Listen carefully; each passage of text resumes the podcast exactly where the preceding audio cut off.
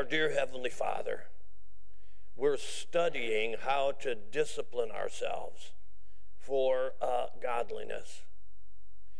We're trying to learn skills that make it possible to live a richer uh, and more empowered uh, Christian life. And this morning, I pray that you would show us that in the spiritual discipline of surrender, we find true freedom. In Christ's name, amen. It was about midnight. And Christ had 16 hours left to live. And he was with his disciples in a garden uh, just east of Jerusalem called Gethsemane. And he said to his three closest friends, uh, I have to pray. And I would appreciate it if you would be my prayer partners tonight. And so Peter, James, and John separated with Christ from the rest of the apostles. And Jesus said, Be alert and pray. And then he went about a stone's throw away from them. And he got down on his knees and he pled with God in prayer for a solid hour. And the summary of his prayer was If it is possible, let this cup pass from me. But then he said, But not my will, but your will be done. And after about an hour, he got up and went over to see his friends. They were sound asleep.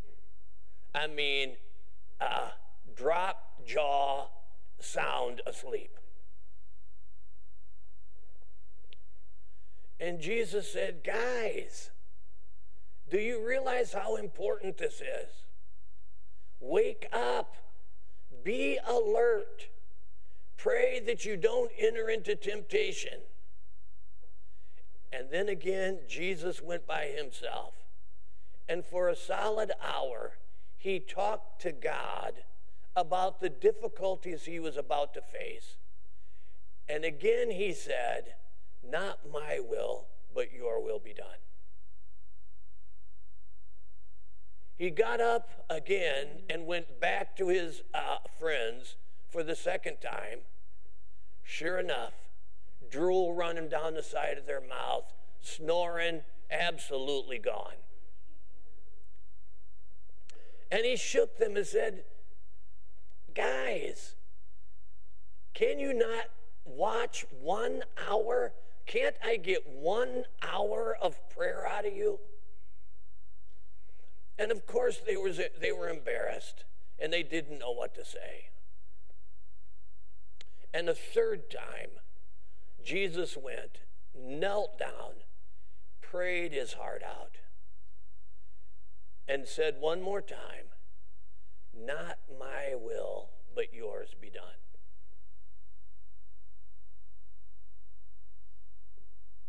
In this garden scene, we see Jesus Christ practicing the spiritual discipline of surrender. In those prayers, he is surrendering his plans. He's saying to God, if it were possible, I would like it to turn out like this. But not my will, but your will be done. When, when Christ surrendered his plans to the Father, he modeled something for us. And then Jesus went back to his disciples. And he said, Go ahead and rest. It won't be long before the betrayer is here. And sure enough, about three o'clock in the morning, Judas shows up with Roman soldiers and temple guards. They have swords and fighting staffs. They've got themselves worked up. They're at the, they're, they're at the edge of a mob mentality. And Judas had given them the most uh, unacceptable sign. He said, The one I kiss, that is Jesus. Grab him. So out of the darkness into uh, the presence of Jesus Christ, Judas walked. And he walked up to Christ. And in a uh, in a uh, nonchalant way, kissed him on the cheek. And when he did that, they rushed in on Jesus and they bound his hands. And Jesus said, If you're here for me, then let these others go. But Peter wasn't going to have it. Peter believed in the concealed weapon license, and he had his concealed weapon that day. And he drew his sword, and he meant to make a fight of it. But Jesus said to Peter, Stop. Uh, this is not the way we're doing this. And then minutes later, some of the saddest words in the whole Bible, the gospel says, and they all forsook him and fled. In that moment, Jesus modeled the spiritual discipline of surrender. He found it in his heart to surrender the people he loved the most to God. He found it in his heart to say, Ah, you are, uh, you mean the world to me, but now I relinquish my control over you and I trust you I trust you to the care of our Heavenly Father. He modeled for us the spiritual discipline of being able to surrender people that we love dearly to God. And they walked him through, uh, uh, uh they walked him down the hill, through the valley of Kedron, back up the hill into Jerusalem. And they took him to uh, Annas's house, Ananias's house. And uh, uh, uh he was uh, uh, guilty before, guilty by accusation. And then Ananias sent him to Caiaphas's house, and Caiaphas had the Sanhedrin gathered together and they had paid false witnesses against Jesus Christ. And in the end, Caiaphas stood up and said, I hold you to the oath of God. Are you uh, uh, the Son of God?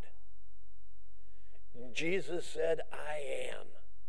And hereafter, you will see me coming in clouds of glory.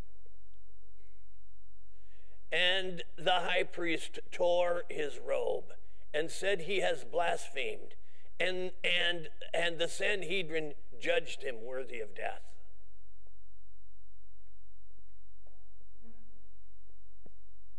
And they waited till morning light. And as the light rose over the, um, the Mount of Olives, they walked Jesus down the street and to the, the uh, judgment hall of Pilate. Pilate said three times, I find no fault in him. But in the end, he said, take him and crucify him anyway. When I read this, I see Christ practicing the spiritual discipline of surrendering his position. If you read the Gospel of John, Jesus said, The Father has given all judgment into my hands. Uh, the, uh, uh, uh, Paul told us that Jesus is the one who will judge the living and the dead. But on that day, he surrendered his prerogative to be the judge. And in, in, in, in a way that absolutely stunned Pilate, he even refused to argue and defend himself. He just surrendered himself to God. And in that surrender, he models for us there needs to be times in our lives when we're willing to surrender our position. Do you really do you really have to be right all the time? Is it important to you that you beat the people down around you to the point that uh, they say, "Oh, you, you you are absolutely right"? Are you able from time to time to simply say, I don't have to fight about this. I don't have to insist on my position. Uh, uh, uh, I don't have to. I, I, I don't have to make this an ugly moment. In this moment, I'm going to practice the spiritual discipline of surrender, and I'm just going to let it go. Pilate found out that Jesus was from Galilee and he had the break that he was looking for. You see, uh, Galilee had a different Roman governor than Jerusalem. And the Roman governor of Galilee was Herod. And Herod happened to be in town for the Passover, so Pilate said, Perfect, I'm off the hook. And he sent his soldiers to take Jesus to Herod's palace. Well, Herod was uh, delighted because he heard that Jesus had done many miracles. And in his mind, he had conjured up this idea I'm going to have Jesus do a magic show. And all the miracles that he's done, I'm, I, am i am going to get my friends here and we're going to watch Jesus do a magic show. Except Jesus didn't do miracles, to entertain people or to pander to kings. And when he would not perform for Herod, Herod became disgusted. And he decided to turn his disgust into insult. And he called for one of his royal robes to be brought and he put the royal robe around Jesus as a uh, mocking uh, uh, that he was the king and sent him back to Pilate. Pilate did not have the personal uh, uh, courage to resist the crowd.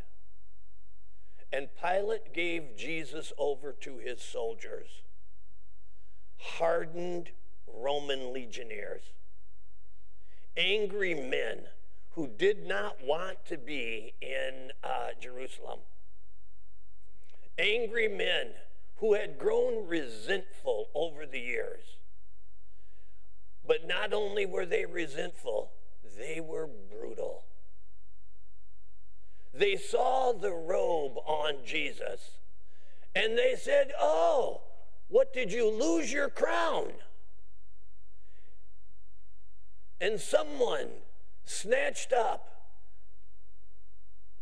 a crown of thorns and jammed it on Christ's head.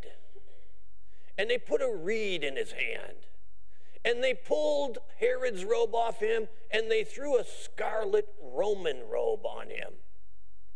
And they began to mock him. They bent their knee and said, Hail, Hail to the King of the Jews. that didn't last long. Because some rude man arose from his mocking kneel and spit on Jesus.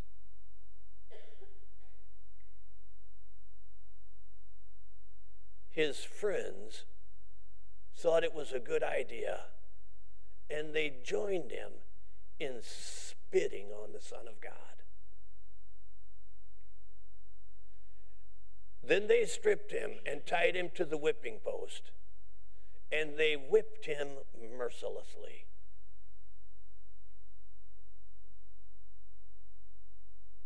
When I hear this from the Gospels, I see Jesus Christ so mighty within himself that he's able to surrender his pride.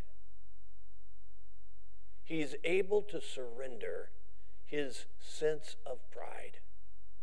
Mocked by Herod, mocked, shamed, spit upon, and beaten by Roman soldiers. And because he had surrendered his plans in prayer, he was able to surrender his pride that day. When they had done their worst, they led him out of the uh, uh, soldier's fort and down onto the street. And they gave him the cross to carry till Golgotha.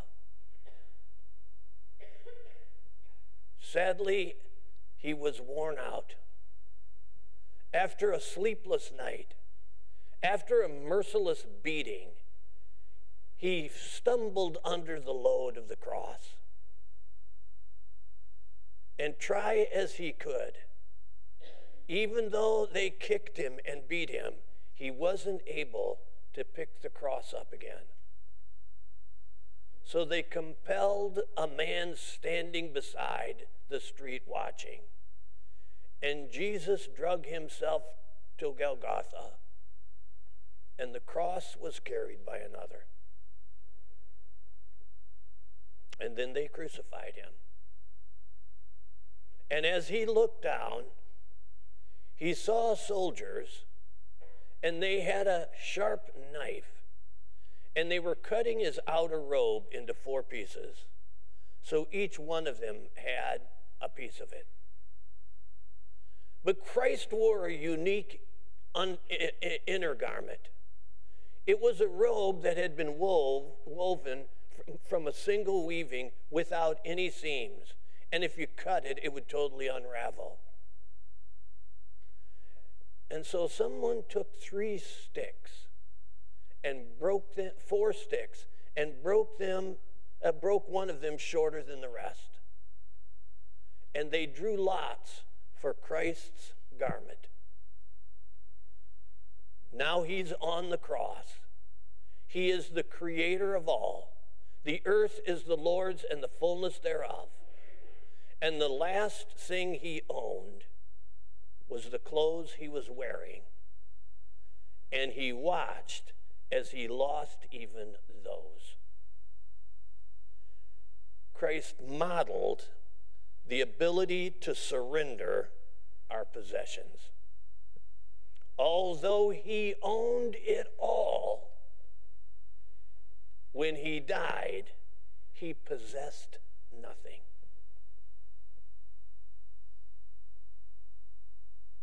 It's nine o'clock in the morning. For three hours, it seems to be a normal day.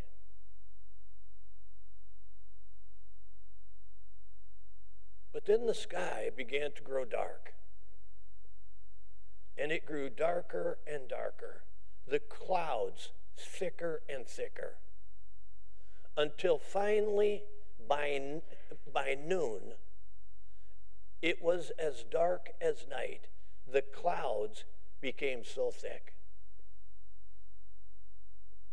And for three hours of darkness, Christ finished his work on earth. And with just a few breaths left, he made his last act of surrender. And he said, Father, into your hands I commit my soul. And he breathed his last breath and died. Christ models the faith to surrender our very soul to God. Perhaps uh, 30 to 40 years after this, the author of Hebrews remembered all of this. And he wrote in Hebrews chapter 12 I want you to look unto Jesus, the originator and the completer of your faith, who for the joy that was set before him endured the cross, despising the shame, and is seated at the right hand of the throne of God. Consider him who endured from sinners such hostility against himself, so that you may not grow weary or faint hearted. The author of Hebrews said, I want you to look at Jesus Christ and I want you to see him as an example of what surrender should look like in your life. I wonder do you believe that you could discipline yourself to once a day for one week, every day talk to God about what is most important to you and what you want from life and what your plans are. And then, at, after you've told him what you really want and what your plans are, that you could open your hands and say, Not my will, but yours be done.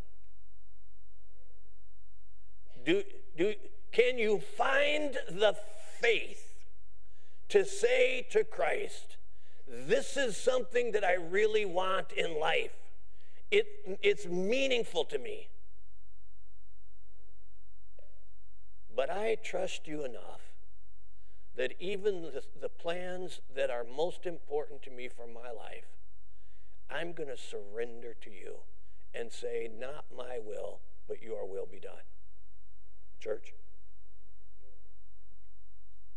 I wonder if on another week you might say, Dear God, these people in my life mean more than life itself to me. I love these people. I value these people. I need these people in my life. I can't imagine life without these people. But I trust you so much that I'm willing to surrender these people to you.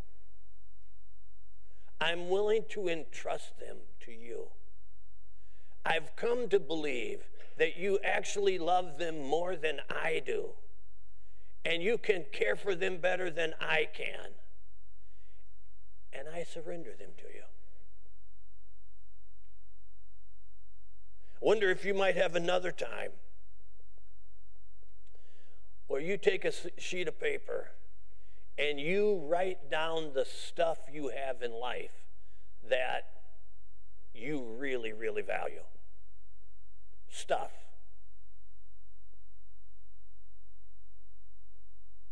Harley Davidsons.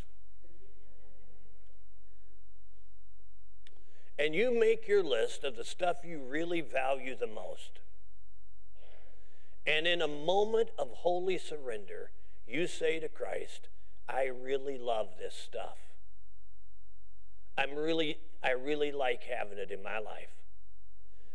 But I'm holding it with open hands. I'm not clutching it. I'm not gripping it. I'm saying, I trust you with my most valuable stuff, and I surrender it to you.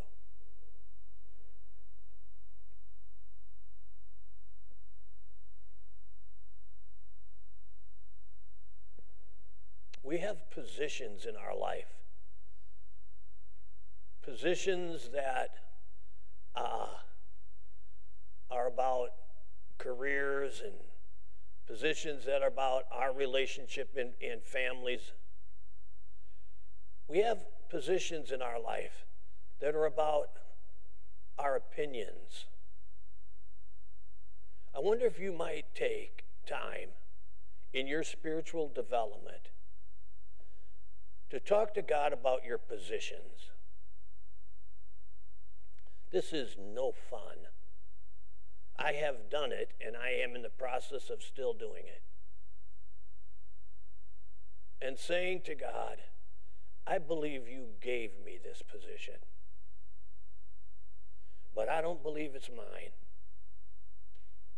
And I'm holding it with an open hand. And I'm saying to you, I surrender my position to you. I surrender it.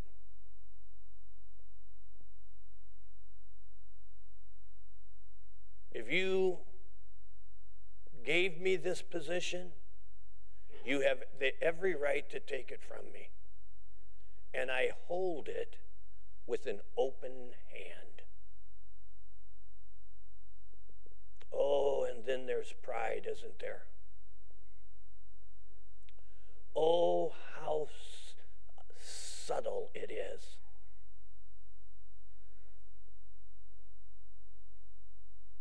It creeps in. It turns us on the inside into somebody we really don't want to be. It causes us to treat people around us in improper ways. But somehow or another, we say to ourselves, uh, uh, my pride isn't sin. Uh, we say to ourselves, I have every right to be proud. I won't even argue with about that. But I will say, do you think you could find some time in your spiritual life to take a good, hard look at everything you say you're proud of and then open your hands and say to God, I surrender this pride to you. I surrender it to you.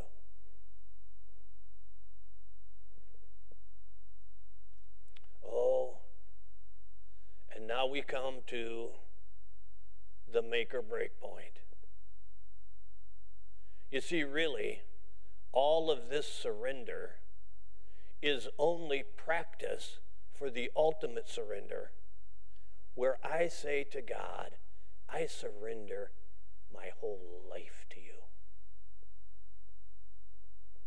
I no longer claim that this life is my own. I believe that I've been bought with a price. That I don't, uh, I, uh, I don't have the right to claim my life anymore. What Christ did was so awesome that he has every right to claim my life. And as Christ taught me, I'm even going to hold my life in an open hand.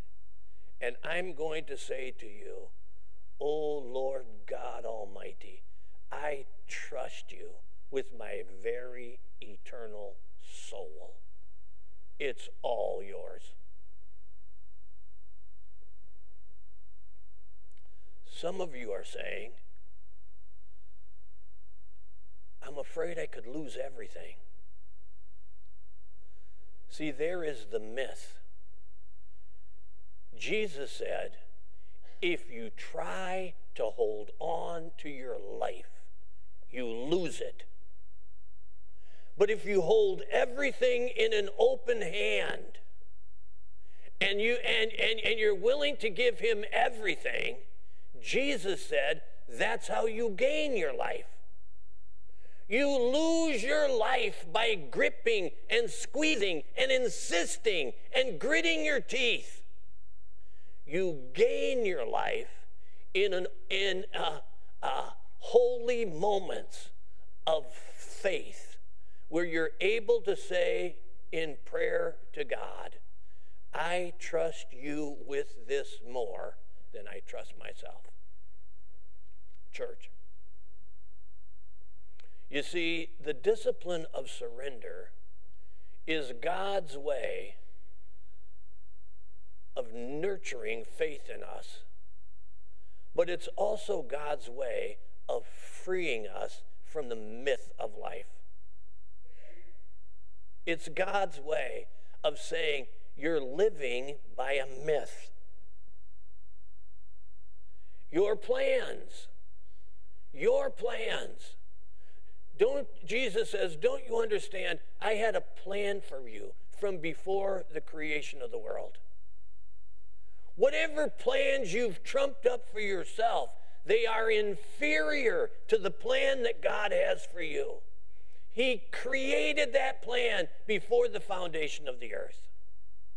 And if I can surrender my plan and I can accept His plan, I'm living as part of a cosmic divine reality.